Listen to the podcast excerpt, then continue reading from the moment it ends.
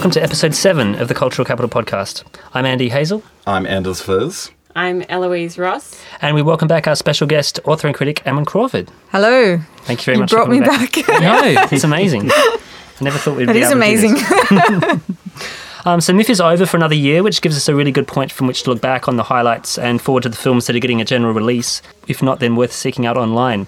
So last episode we discussed our favourite discoveries from MIFF in week one, and this week we'll be singling out other films for discussion, specifically Personal Shopper, In Jackson Heights, Tickled, and things to come with uh, some personal favourites from the festival. I've read everything Kara asked for. You keep. I'm a personal shopper. I, I hate this job, actually. I spend my days doing bullshit that doesn't interest me and it keeps me from what does. It's driving me fucking crazy. You should come here. I need to go back to Lewis's house. Give me the tiniest thing.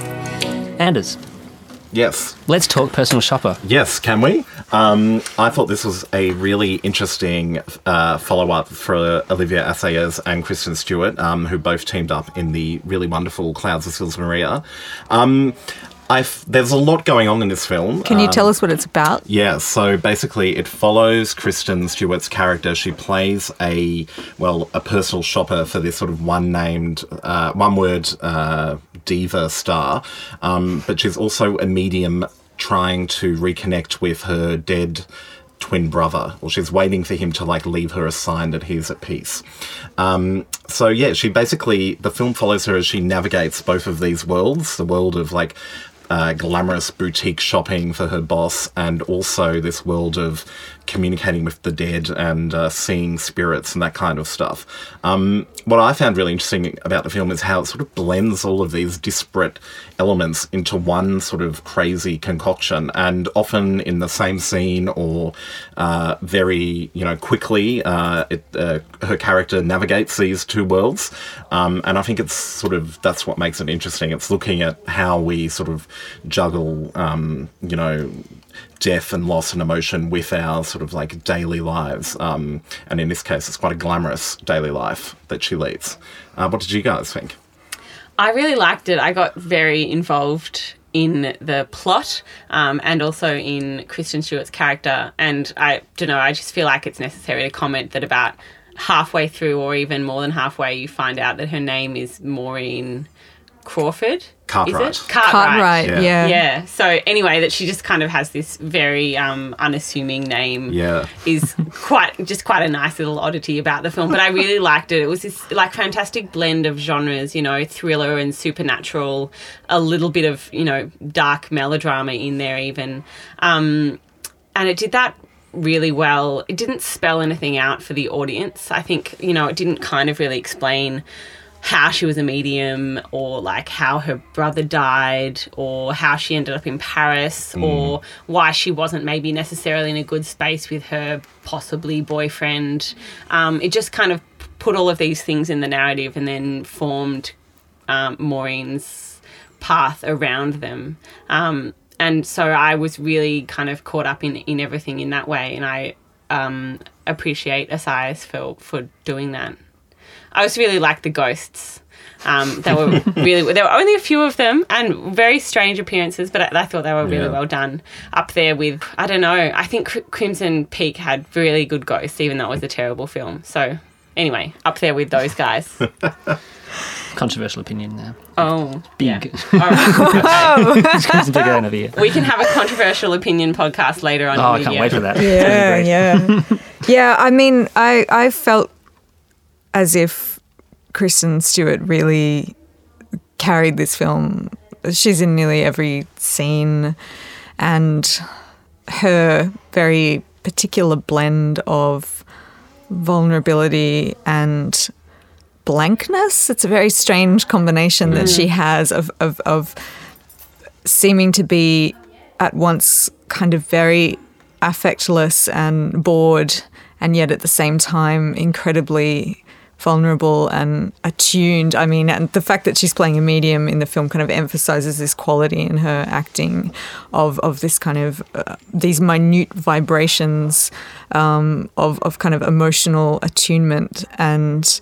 Yeah, she. I, I, it's a film that I didn't love like I loved Clouds of Sils Maria, but nevertheless, I think she's amazing in it. And I think also working with Assayas has been so great for her in terms of the fact that obviously in, in both these films that he's made now, he has cast her as an assistant to someone more famous, which has the effect of, I think, quite consciously playing with our image of Kristen Stewart as a celebrity. Mm. And there are lots of scenes in this film where she is trying on clothes for the boss character.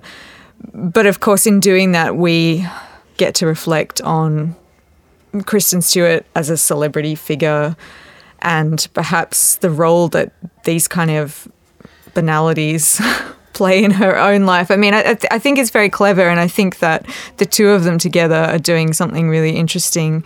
Um, it didn't all quite gel for me. S- I, some of the ghost stuff I found a little overplayed, perhaps. Nevertheless, there's also a really interesting or various subplots going on to do with technology. I think in your review, um, Anders, you wrote about this that the these many many shots of of uh, the Maureen character kind of texting on her phone, and she's she's texting someone who we don't know. We don't know who this person is. We don't know if they're alive or dead. But it's not gimmicky. It's just kind of again this this kind of odd line between banality and something much more uncanny that's going on in in in this use of technology. Yeah, that's mm. totally right. I think you like that word banality is so being so true with this film. And, you know, talking about this is one of my I think it's becoming more and more necessary, talking about the representation of text messages and mm. emails on Yeah. screen. Mm. But it's such a I don't know, it's such an annoying topic because in so many ways it's such an annoying kind of communication um, but it's done very well in this and you can just kind of you experience her reception of text messages in the same way that she might receive them Well, it's happening um, in real in time, place. isn't it? Yeah, you know, yeah. you see you see her typing them, you see the response come up on yeah screen. you see her reading them Yeah. um, yeah It, it becomes like a bit of a, a rhythmic thing with like the sounds of the vibrations and the like sending uh, the whoosh of Yes. the iPhone message. And then uh, what I loved and what I've been going on about, harping on about, is her use of airplane mode in this movie. I just love how like when it all gets overwhelming for her, she just like presses one button on her phone and the messages like disappear and she goes back to her daily life or to ordering a beer at the uh, train station or whatever it is and then she doing. doesn't drink it I know she was in such a rush that Not even always on the go. Yes, my one of my pet peeves about films: people ordering drinks and not drinking them. um, anyway, I just wanted to mention talking about Kristen Stewart's performance because it's obviously essential and it's a key part of this film and probably. Um, you know, I can't uh, uh, at this point in time. I can't imagine this film being made with anyone else. No, can because she's so essential, and it does comment on her her public persona, and her acting performance is sort of the same as her public persona is becoming like this kind of distanced warmness. Like there's kind of this distance warmness to her, which I think is kind of how we see her in public life as well, where she obviously has a you know a lot of emotions, obviously, and a lot of feeling, but she doesn't want to show it. Mm, mm. And so there's this resistance to her kind of re- revealing of any emotions. Mm. Hmm. That's She's- really stunning.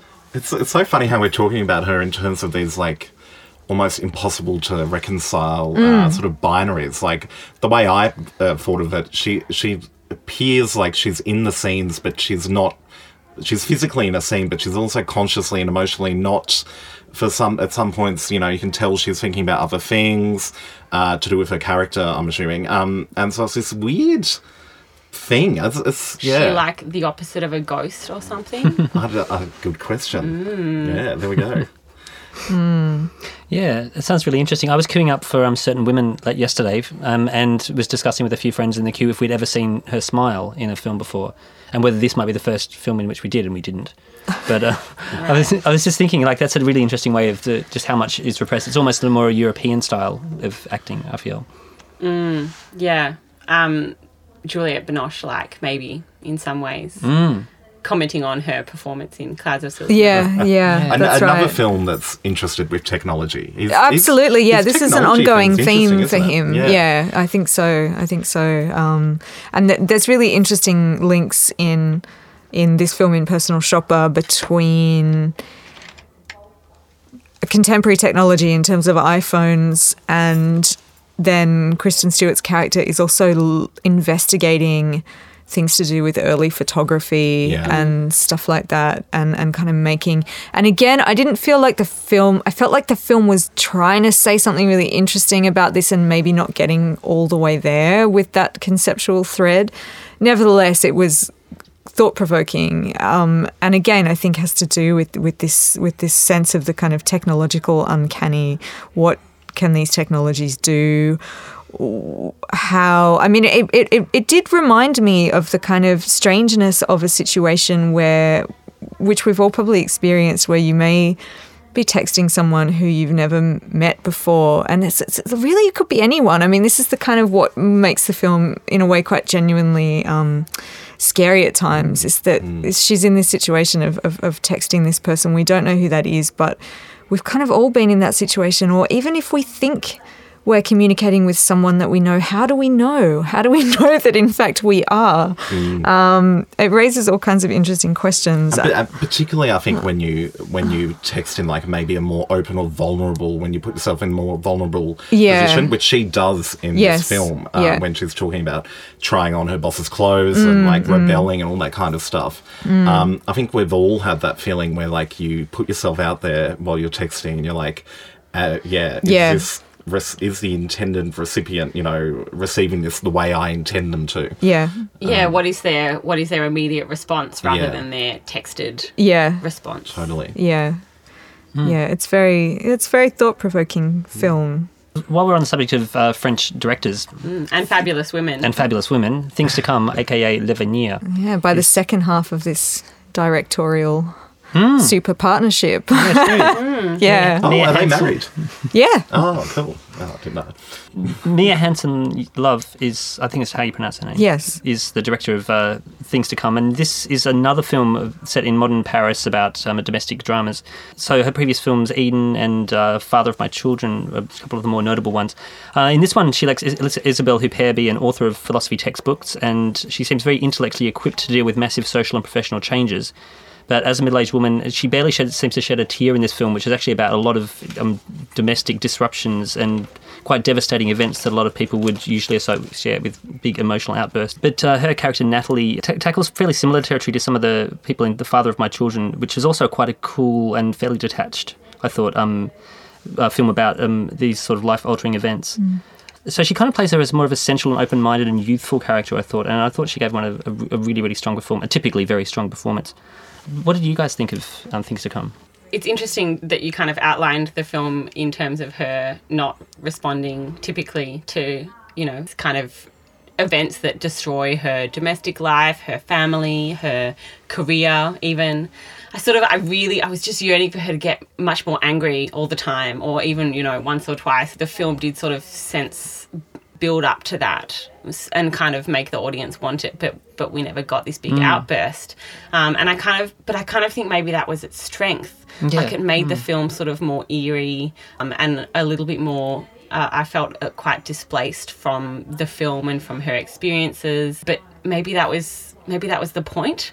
I don't know and then I, I thought you know she's a philosophy teacher after all. Like maybe she just takes a really kind of laid back approach to everything. I thought that was also true of the one main male performance in the film, where you thought there may be some sort of romance b- blossoming mm. there, but it just it goes off in a different was. direction. I mean, I always like that because it's an easy thing to do is to to make a romance mm. between two mm. people just happen, um, and then that. Um, kind of consummation of a romance might cause problems, but I enjoyed that it- the problems kind of come came from it not going anywhere. yes. Um, anyway, I loved this film because it was just about a woman kind of and dealing with everything in her life breaking down. But I think that kind of exploration on screen is really important and, and I loved it. Yeah. What did you make of it, Emma? Um, I, I liked it. Um, it's definitely a, after her rave interlude of Eden. It's definitely a return to the territory of Father of My Children, a drama among the Parisian bourgeoisie. I liked it a lot. Isabelle Huppert is fantastic, and again, she really carries the film. To me, it maybe felt in some aspects a little bit of a lost opportunity. The film opens at a student protest, and this character, Isabelle Huppert's character, kind of crosses, you know, she teaches at the university, she crosses the student picket line, there's a confrontation, and and you kind of find out throughout the film that she was once a communist. Her husband was never a communist, but is nevertheless seems to be of the left to some degree. The younger man with whom she never forms a relationship is an anarchist. So there's an investment in radical politics and, and it comes up a few times, but it never never really goes anywhere. And I felt after the film finished that it seemed to me that the only thing that was at stake in terms of the characters' political disagreements was uh, the question of a sexual relationship. And but I wanted there to be more at stake. I, I wanted it was such an interesting setup, and and I, I just felt like that for me. You know, I, I was I was kind of longing for the film to say more and I kept expecting it to I expect I kept expecting the plot to arrive at a point where these conflicts over politics would go somewhere and it didn't for me. I haven't seen um, her two or her many previous films. I know she has made more than two. Uh, I haven't seen any of them. I didn't see Eden, but I kind of feel like I don't know. And when I mean, obviously, there's a difference between a film making a point and a film being unfulfilling. But perhaps that there was little at stake, and the film didn't really kind of go anywhere. It was sort of a like a kind of mirror comment on the fact that her life just maybe completely broke down and um, didn't like didn't go where she expected it to. And all of her like attempts at trying um, certain things like were kind of failed Yeah, yeah, I know what you mean, but at the same time, the film seemed to want to frame her life in a more contemporary political context with hmm. the student protests and stuff like that. There's and there was lots of name dropping of contemporary oh, political hmm. philosophers. It seemed to be gesturing somewhere else outside of her life, and and to be wanting to say something about contemporary politics without actually ever saying Yeah, that. I felt it was actually more interested in, in the- theory than act- than action because every there was a lot of intentional bookshelves. Yeah, behind there the back were. of these scenes where you could like stop and look at the if you Yeah. wanted to look at the spines. And she seemed to deal mainly in theory, and her, her she was famous. uh, Her income Mm. came from publishing theoretical uh, textbooks for philosophy students, which were getting out of date. Yes. which is quite notable. as- I know. Yeah. I did kind of feel very uh, engaged by the breakdown of her career by um, the interference of bureaucracy and marketing. Um, At you know destroying um, thought, Yes. I suppose. Yeah. Anyway, Yeah, but I mean, it's my bias speaking too. I mean, I'm, I'm always interested in, in the, as someone who is invested in radical left politics, I'm always interested in how it's going to be depicted because it rarely is. Yeah. And it felt like a glimmer of something that. Do you think it was because she didn't really know how to like engage with the politics, and so she just kind of name dropped them, as you said, rather than dealing with them? I'm not sure. I'm not sure. I'd have to think about that. Well, but it's a, it's a fairly common th- like um, allegation against the bourgeoisie is that they will theoretically deal with these you know these leftist ideals, but they'll re- rather continue to save Well, their lifestyle, which she actually and brings. and that was one of part of the plot. said. yeah, yeah, that was, yeah, yeah, that was directly yeah. addressed, and so How yeah. about you, Anders? What? Uh, yeah, look, I I thought it was a, a fine drama. Um, I, I don't have anything particularly exciting to say about it. Um, I thought once again Huppert carried it in terms of a, a portrait of a woman maybe trying to. Uh, reclaim control of her life as it sort of spun slightly derailed. I think it was very compelling and interesting, and um, yeah, well realized. I guess uh, eccentric choices of music. I found Yeah. Yes. interesting, particularly that end credits where the camera sort of just slowly zooms back from her as she's like holding her granddaughter. Mm, and then there's an empty room, and Yeah. the, the the Fleetwood's version of Unchained Melody Yeah, kind of it. kicks in, which is Um, unusual. Yeah. Shout out to Edith Scob as well and her Yes. performance. oh, yes. You know, yeah. very key female French performer Yeah. in cinema. I always Oh, love yes. it when she comes up. Yeah, yeah, totally. Yeah, got some great lines. I have always said that Jackson Heights is the, the most diverse community in the whole world. Literally. We have 167 different languages spoken here. We are very, very proud of that diversity. Let's salute that and let's all be proud of what we have accomplished here. Now on to uh, In Jackson Heights. This is Frederick Wiseman's follow up to 2014's documentary At Berkeley, and um, this is real sort of fly on the wall stuff. There's no narration, no talking heads, just lots and lots of scenes filmed in and around the Queens neighbourhood, Jackson Heights, um, over a period of, I think it takes place 2013 to 2014. He films, he, so he places his cameras and captures very sort of long, uh, interesting scenes. It's a long film, it goes for three hours, in all sorts of different sort of community organisations, uh, the local council, the laundromat, the you know tattoo parlor, like you sort of you name it, he's got his cameras there, and just sort of observing uh, life in Jackson Heights. I thought it was an excep- exceptional movie, as uh, as uh, at Berkeley was too. They sort of they have this cumulative emotional effect where you sort of give in, and after after a couple of hours, it all you become really invested in these characters. He goes back to some of these uh, organisations that he sort of captures uh, to see, you know, what they're doing at different times. Um, he he sometimes uh, you'll have characters from like different or people from I should say uh, people from different different sections of his film joining together. So like uh, we follow. Um, an LGBTI uh, advocacy group uh, in the film, and then we also follow follow like the city councilman in his office in the film, and then like maybe two hours into the movie, they have a pride march, and you see all of these people together, um, and it's just I don't know, it's a really lovely portrait of how this neighborhood operates, and and also the challenges that it faces as well. Yeah, I, I, I really loved it. And um, I think, as you said to me, Anders, it's remarkable how he, how Frederick Wiseman can build a narrative just through editing, Yeah. you know, because there is no voiceover, there's, there's no.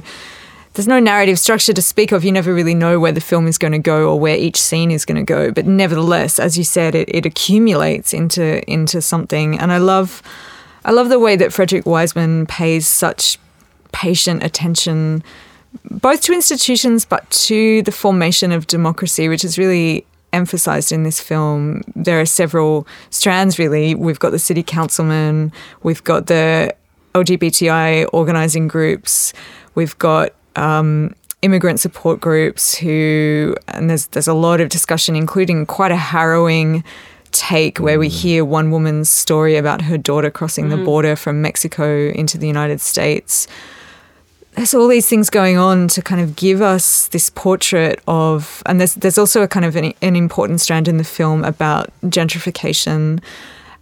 So there's all these things going on which kind of give us a sense of the way in which these on the ground community groups and, and different kinds of communities really do so much work and so much labor to, uh, you know, I guess create their, their, their kind of visions of of of democracy and, and I love the way that Frederick Wiseman does that in his films. I just think he's really, even though he's, you know, so kind of removed from his um, subjects and he's just very observational and no commentary, no kind of narrative, as you said, he's very compassionate about Yes. Yeah. everything. And I love that. And you can just sense it by the, you know, the time that he allows people to talk for um, and sort of the things that he includes. He definitely has, you know, a, a politics that is visible Yes. in his filmmaking, and you can see it where he, you know, and in in Jackson Heights, I think is very much about like you know.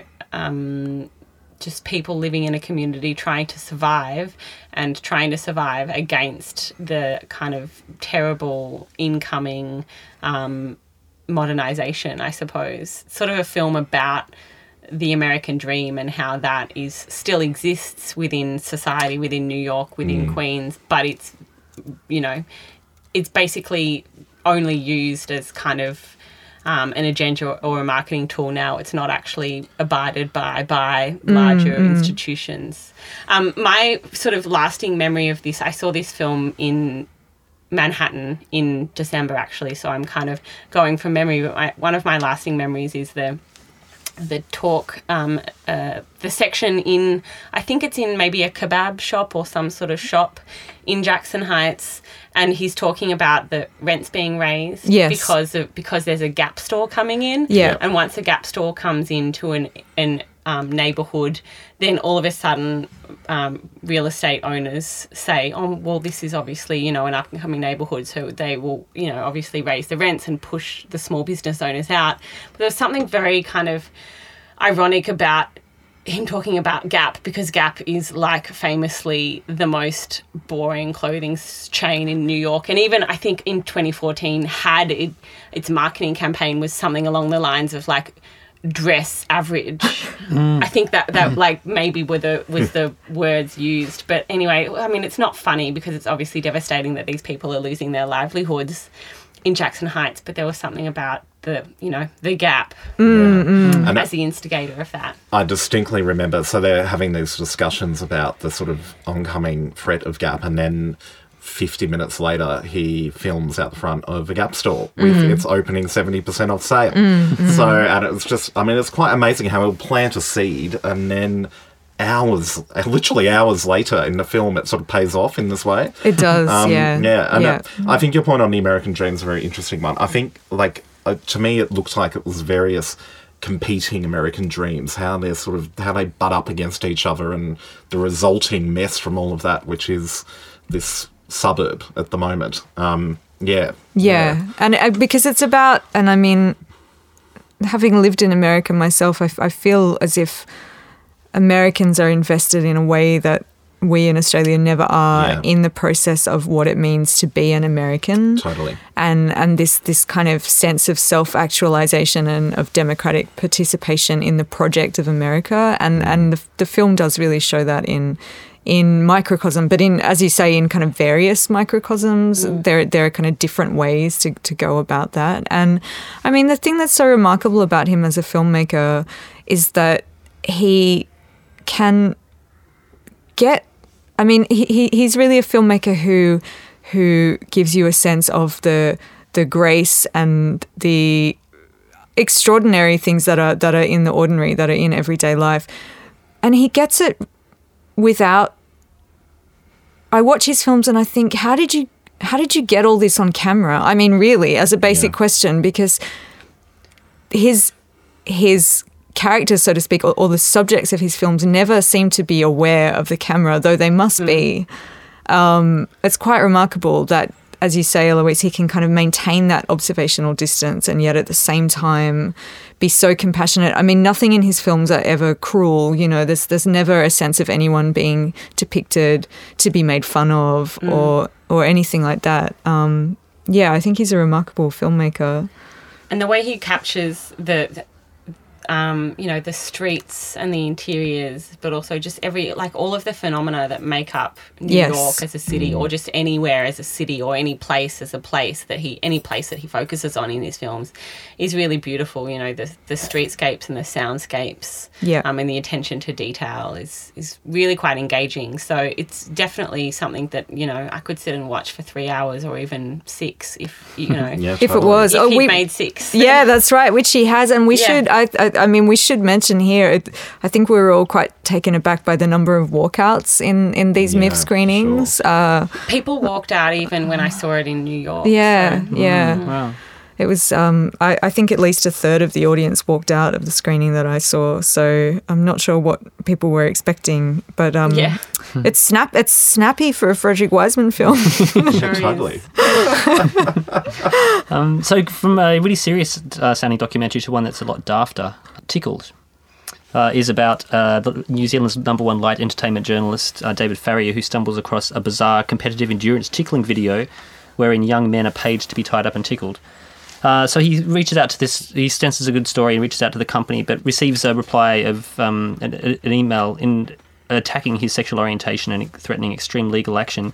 So, um, of course, he senses an even bigger story here and reaches out to this bullying sender, and the film that follows tends to veer from what seems like it's going to be like a light, whimsical documentary into a, a big uh, exploration of cyberbullying and legal threats, and it and it seems to echo a lot of the political discussions as well at the moment about bullying and egocentricity. Um, what did you guys make of this? Well, I look. I found this quite a compelling documentary. It does. It has this like funny shift, maybe a, a third of the way in, and it, it goes where you. Uh, where I wasn't quite expecting it to. I mean, it starts in in this sort of oh, uh, lol competitive tickling. That's zany kind of thing, and then it sort of ends up um, I think, being a much more complex exploration of that, which is to the film's absolute benefit. I think, and it, it, for, well, it forced me to then reassess my, uh, you know, original response to the idea of competitive tickling, which then raises the question: is is it a, is it problematic that it sort of uses that gimmick as a way in? I'm, I'm not sure. I think it is. I um, didn't like this film at all. I don't really. It's obviously a very interesting subject matter with this guy, David. Um, Farrier. no, that's the director, David sorry. D'Amato, or what? Or the, I think that's the name of, of the guy, the subject. Um, and that's you know extremely interesting. But I just felt like so uncomfortable by the shift from this being a film about competitive tickling to a film about um, this this guy who exploits people around him. And I was very drawn in by the trailer, but the film just didn't do it for me. It didn't have the same pace or rhythm or kind of engagement. It overdid so many documentary cliches in terms of like what it put on screen, the music that it used, that like thriller music. Yeah, it I'm was like, from the film Upstream "Calm Colour, I think, that you- Stop it. All right. Anyway, whatever it was, I didn't like it. But I found the last, the last scene, the last line of the film very moving, and I do understand that there was that shift there, and it, the shift mirrored David Farrier's own investigation because he's an, an investigative journalist, or a journalist at least. Anyway, but I just yeah I didn't it didn't get me on board. I did like the last line. Um, well, like I guess like is maybe the wrong word because it's quite sad and devastating. What happened to this man's life and the people around him. Um, but in terms of being a documentary, I don't know. Maybe it just shouldn't have been called Tickled, or it should have been like marketed differently. Um, maybe it was just too sensationalist for its own good. Okay. Yeah, I got to catch up with David Farrier while he was in Melbourne and asked him a few questions um, about that. So was it just you two doing the detective work? 'Cause I- it seems like there must have been an awful lot that went on outside of the film. Yeah, no, there, there was a lot that went on outside of the film, but primarily it was Dylan and I, and we had a Facebook group called the Tickle Friends, and there were about maybe four people in there, um, and Dylan's wife that took it to five. And the Tickle Friends were drawn in by the original blogs that I was writing, and then the blogs that Dylan was writing, because we both sort of Dylan and I didn't know each other before oh, this really? started. Right. We knew each other from Twitter. We'd met once at Kim Dotcom's house. So he was drawn in through my writing, and he started blogging independently, and we just were on Facebook Messenger the whole time, just sharing information back and forth. And then about two weeks in, I invited him round to my house for pizza and said, you know, should we do a Kickstarter to get some money to go to America and like chase this thing down? So from those blogs, we had about five friends that were just, just sort of, I guess, like curious internet people. They were smart. They were all from different backgrounds. They all had different things to add, um, and yeah, so it was kind of like Dylan and I and the Tickle Friends is how okay. we what we called ourselves. Um, and so finally, we'll come to the last part of the podcast in which we talk about our personal MIFF highlights. Um, Amron, can I start with you and find out what stood out for you in this year's insanely busy and caffeinated MIFF? Well, in the second week, uh, we talked about our first week highli- highlights last week, but in my second week, I must say that my all my standouts, I think, were in fact documentaries in Jackson Heights, which we've just discussed, and then two other really great. In fact, I saw five really great documentaries in week two, but but the two other ones which I thought were really outstanding were Fire at Sea and Tower. So Fire at Sea won the Golden Bear this year at the Berlin Film Festival for Best Film. Uh, it's directed by Gianfranco Rosi, an Italian director, and it's shot on the island of Lampedusa, and it is about the refugee crisis in Europe. Um, I think I went into this film probably expecting something fairly conventional, but it's not at all conventional. It doesn't, again, it doesn't have any voiceover, it doesn't have any narrative to speak of. There's only one kind of title card at the beginning that gives you a sense of the statistics in terms of how many people have tried to cross the Mediterranean, how many people have landed on the island, how many people have also drowned. Um, but after that, the film really becomes this really actually quite beautiful meditation on the idea of this island and it contrasts those refugees who are trying to get to the island with the people who live on the island. And so it really becomes a portrait of life and death on and around this island. Particularly, there is a 12 year old boy called Samuel who is the child or the grandchild of, of fishermen on the island, and, and the film really kind of follows him around and his, his kind of daily activities. Yeah, I think it's remarkably done and has a pretty clear point to make without ever being dogmatic about that and with without ever presenting it to you in an obvious way. Yeah, I think I think the film is a kind of clear call out for action and, and for and for compassion as well in, in terms of this this refugee crisis in Europe. But it's also a really intelligent film in the way that it deals with the issue of representation. It's really outstanding. I don't know if it's going to get any kind of cinema release, but if it look out for it if you see it. I think it's a big um, human interest film, so I well, it's and very timely. topical, It's so very timely. I feel yeah. like there might be, you know, hopefully Melbourne has, you know, myriad festivals. Hopefully, one of them will will pick it up again for another screening. Yeah, yeah, yeah. And then just to briefly mention, I saw another really great documentary yesterday on the very last day of MIFF called Tower, which is an American film about the first mass shooting in America, which took place 50 years ago this year in 1966 when a gunman scaled the university clock tower on the University of Texas campus and began shooting at people randomly.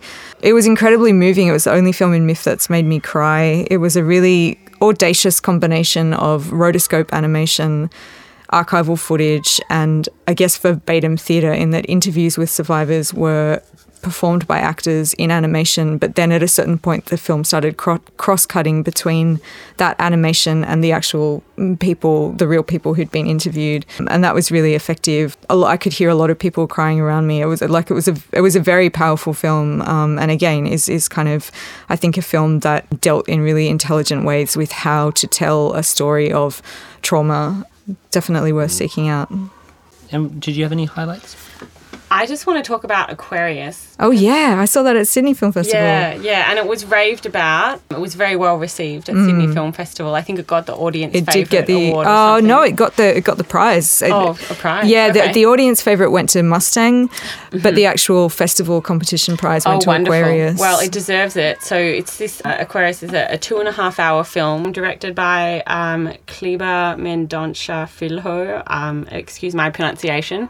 Uh, so it's a Brazilian film and really stunning, you know, all the way through. So what it basically tracks the life of maybe a 60 something year old woman named Clara living in an apartment in an apartment building that is um, kind of being targeted by a larger corporate company for dem- demolition and then they're going to replace it with you know some new shit hot fancy um, but atmosphereless building i suppose. So it's like you know it looks like a, an apartment building that's been there for years and has a lot of kind of spirit. And this woman has been living there. So it opens with the woman as a 30 something year old um, and I found her very engaging in this opening scene, almost so that I was sad when I realised it shifted 30 years ahead. But so she gives this wonderful, wonderful performance. It sort of sets it up as this warm family where she's, you know, she has three children who are toddlers at the time, and then it shifts forward 30 years later.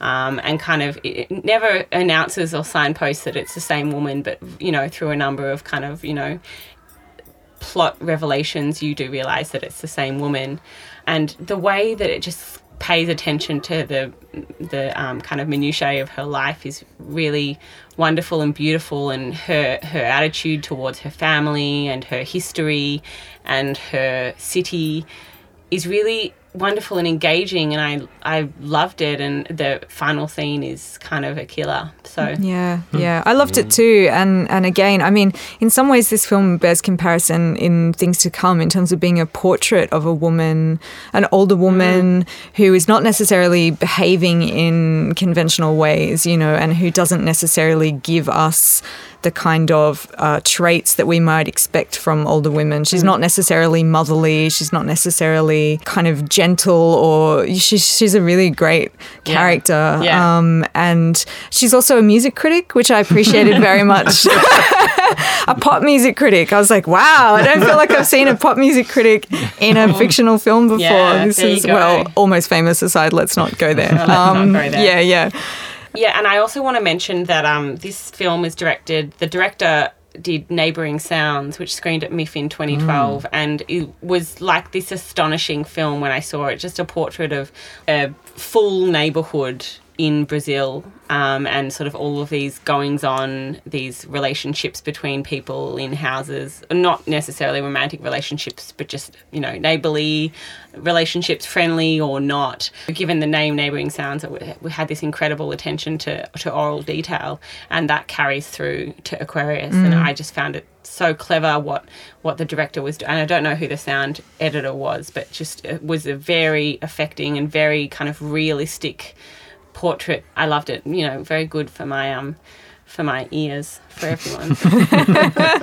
anyway, and what else? I kind of I loved Winter at Westbeth, so an Australian documentary filmed in New York by uh, Rohan Spong, who is a Melbourne filmmaker, um, and it, just a portrait of this uh, a building called Westbeth in Manhattan that that is home to 385, I think, elderly residents, elderly artists who sort of move there um, in order to continue their practice and have a rent controlled apartment for you know the rest of their life. Um, it's just this incredible portrait of three of the residents, um, and the director pays this, you know, beautiful attention to them and their lives and their pursuits and their histories, and it's um, so much fun as well. Mm, it's beautiful, like seeing a 95 year old dancer and Yeah. these, this, this, this, this the life stories of these people, and they never really got that famous and never excelled to you know to you know amazing heights by which we know their names, but they just seem to have these wonderfully fulfilling artistic lives that I thought he he just lavished this detail on them that was beautiful. I thought. Yeah, yeah, good. And that is getting a cinema release. I think it will be out maybe in October, October or November. Mm. Yeah, I think it was October. Um, by Vendetta Films. So keep an eye out for that one.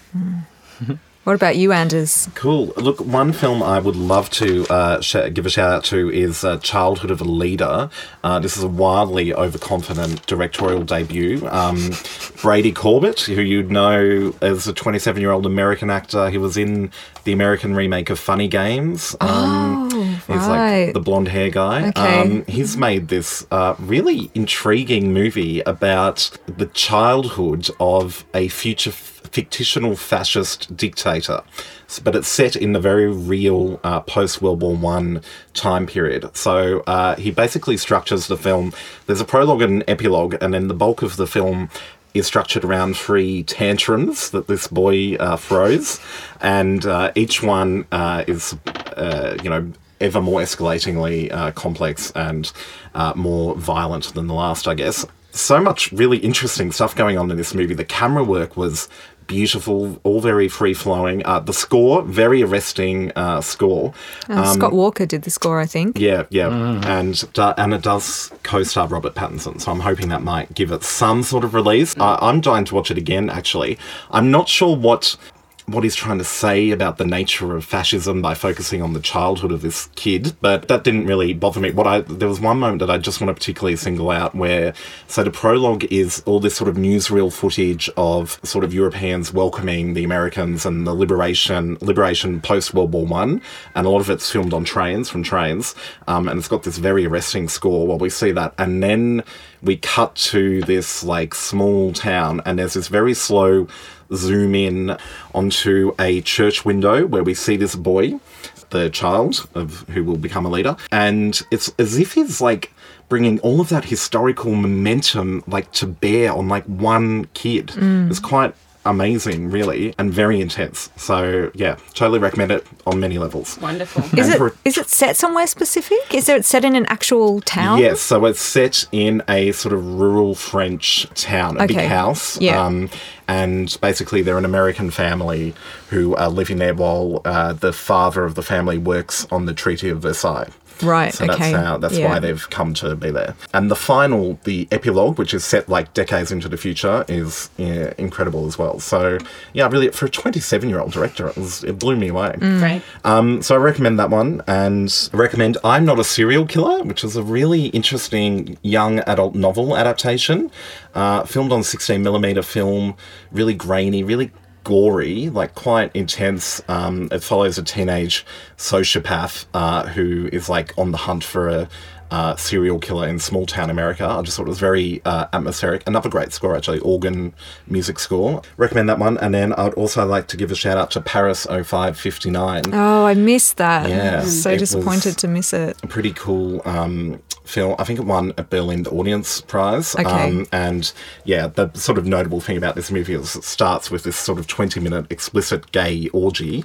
Which is really well choreographed and filmed, and it's sort of it's amazing how with no dialogue whatsoever, uh, the sort of central relationship of this film between two men and the sort of narrative drive is all sort of established in the context of this um, huge sex scene. So I thought that was kind of cool and interesting as well.